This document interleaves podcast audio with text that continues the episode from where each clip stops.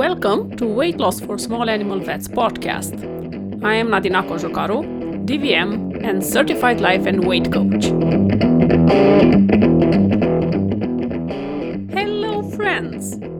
Welcome to episode 13 of the podcast Human Brains and Human Void. How are you doing, my friends?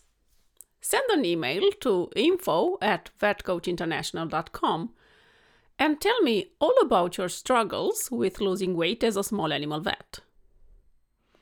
I will have a Q&A episode soon and I want to collect as many questions as possible. You can also leave a review on iTunes or Apple Podcasts and or ask a question there. This week, we've celebrated my husband's birthday at our favorite Swedish spa. We go there at least once every month. It's just one hour drive away, and we enjoy the ride as well. And I love the history of this spa and the fact that there are buildings still standing since the beginning of this little treatment village. Coming from Romania, I'm not quite used to see so well preserved ancient buildings. For not talking about the communist regime who destroyed a lot of ancient churches, monasteries, or entire cities. And in Romania, we've had both cataclysmic earthquakes and a violent and oppressive history with a lot of wars and battles that destroyed old buildings. So, yeah, I love the history of Loka Brunn, my favorite Swedish spa. So, please bear with me with uh, history lesson because who knows, you might end up here someday. So, this is the oldest spa in Sweden with a lot of mineral water springs and perfectly heated pools and different types of saunas and beautiful nature around. The village was established in the late 16th century around the mineral water springs, and the first official documented organized spa dates from 1720, folks. 1720. Apparently, drinking water from the mineral springs here cured King Adolf Frederick's migraine, and that was officially noted in the royal documents in 1761. Out of the history lesson.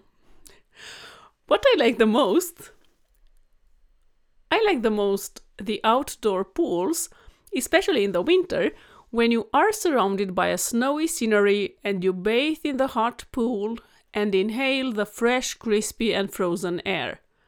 But yeah, I like winter, and I kinda chose to move to Sweden because I believed that it would be winter and snowy here all the time, which is not the case. Have I ever told you that I plan to have a coaching retreat here for my coaching clients? When this pandemic shenanigans will be solved in one way or another, we'll meet here and coach our brains out and we'll fill our bodies and our minds with peace and beauty. If you are a summerish person, you might want to come during the long white Swedish summer nights, but I'm still deliberating if the retreat will be in winter or in summer. But maybe we'll do both. Stay tuned and get on my email list if you want to be informed the minute this event will be available. How to get on my email list? Go to the show notes and click on Download the Quick Weight Loss Guide, and you'll be automatically added to my email family. You're welcome. Today, I want to talk to you about brains. Our brains, human brains. I love them. I think there is no other thing in the world that is more fascinating than human brains. These powerful machines are the best gift that we could get as humans. But they came with a catch though. Our life, the way our brains work, is most commonly on autopilot. And that means that all the daily routines are done by automation after the initial learning period. For instance, you do not consciously command your legs how to move in order to walk or your hands' muscles to move the toothbrush. You've already put those actions on autopilot.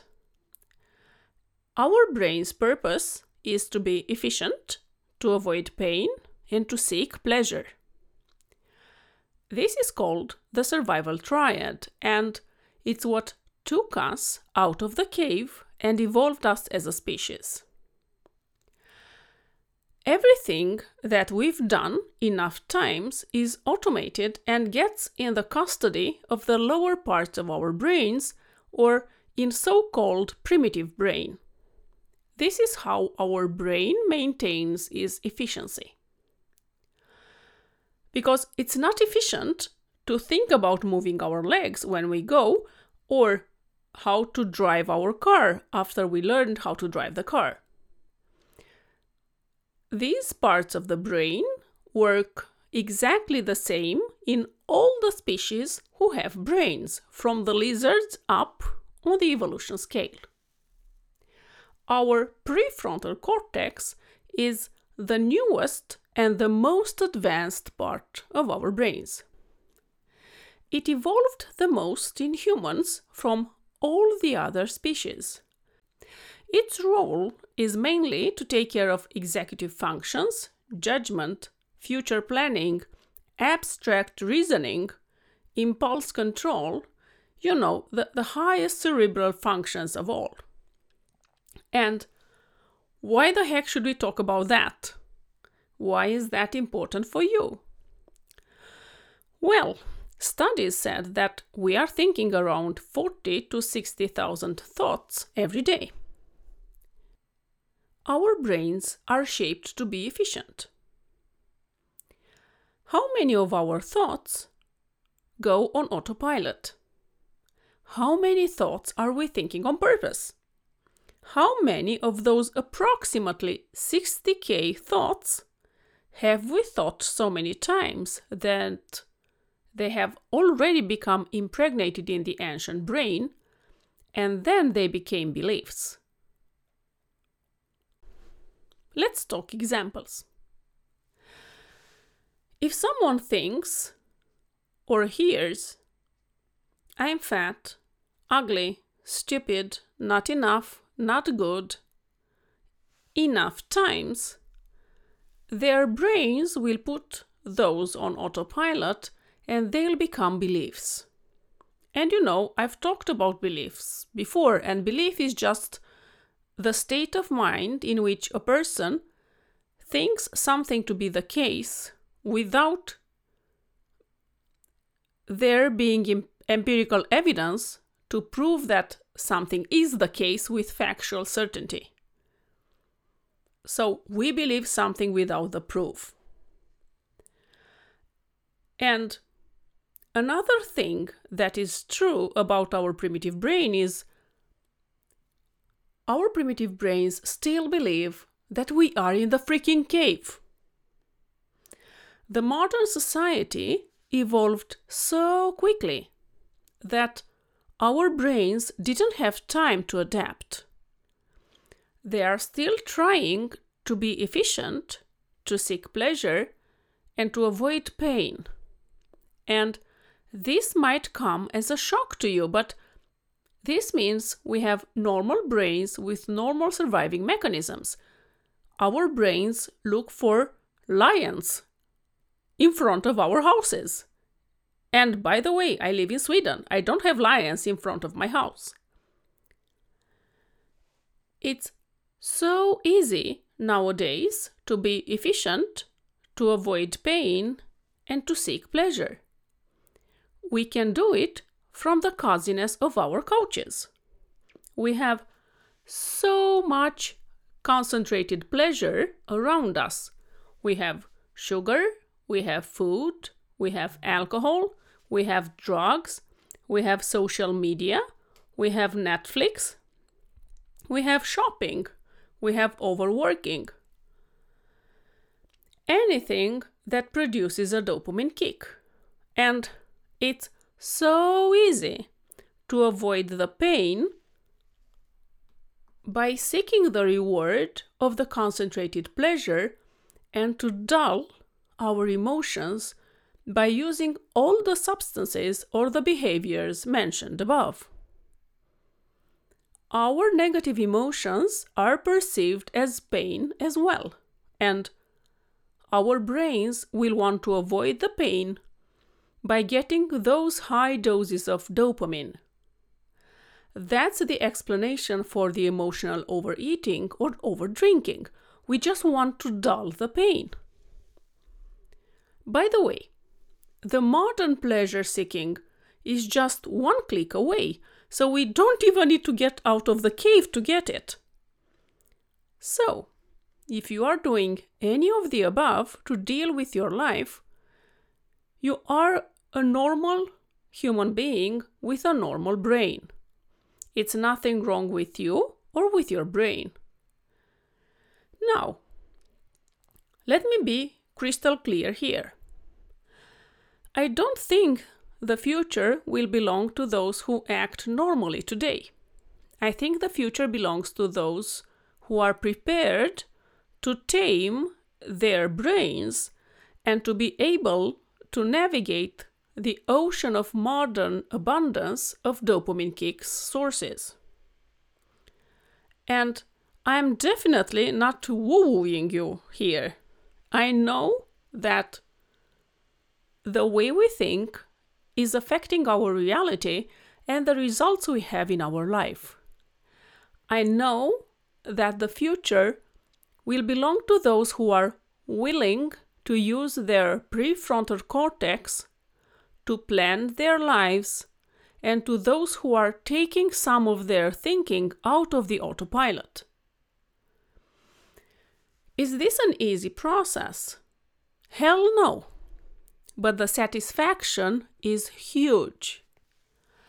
As small animal vets, we need to understand why we feel the way we feel, why we eat the whole peanut butter jar and eight apples after finishing dinner, despite that we are not at all hungry. Or why are we eating the whole jar of Nutella or a big size can of Pringles, which was my case, by the way.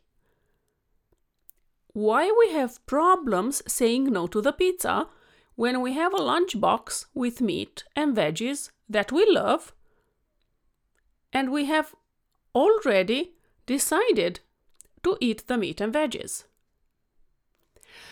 Imagine our prefrontal cortex as Master Yoda. And I think you you've got it by now that I love sci-fi movies. I love Star Wars. I love all the Marvel movies. So, your prefrontal cortex is Master Yoda. It sees the force in you and in the future you.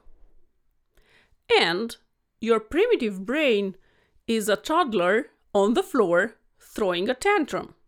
Or, if you prefer, an overdramatic 19th century novel character, flipping her fan and asking for her salts. The narrative being, We will end up homeless under a bridge. Oh my god, I'm fainting. At least this is me. I am the 19th century novel character, rolling my eyes and fainting. The problem with just following on the tantrums and the autopilot behaviors without questioning them is that our humanness wants more from the future. We don't actually want the peanut butter jar. We don't actually want the Pringles. The void, the emptiness, the restlessness in our bodies and in our lives and that emptiness that the lizard brain tries to fill up with food, alcohol, porn, gambling, overworking will never, ever feel satisfied. The void will remain void and will feel shame and inadequacy. There is no amount of food or booze capable to fill the void. Please contact me if you resonate with this idea, if you want to fill the void in your life with food or booze, and if you are a small animal vet, I can teach you the tools for creating your satisfaction. Some pounds might get lost in the process, and definitely a shit ton of emotional heaviness will be dealt with. Have an amazing rest of your week, my friends. Contact me. Lots of loving hugs. Mwah.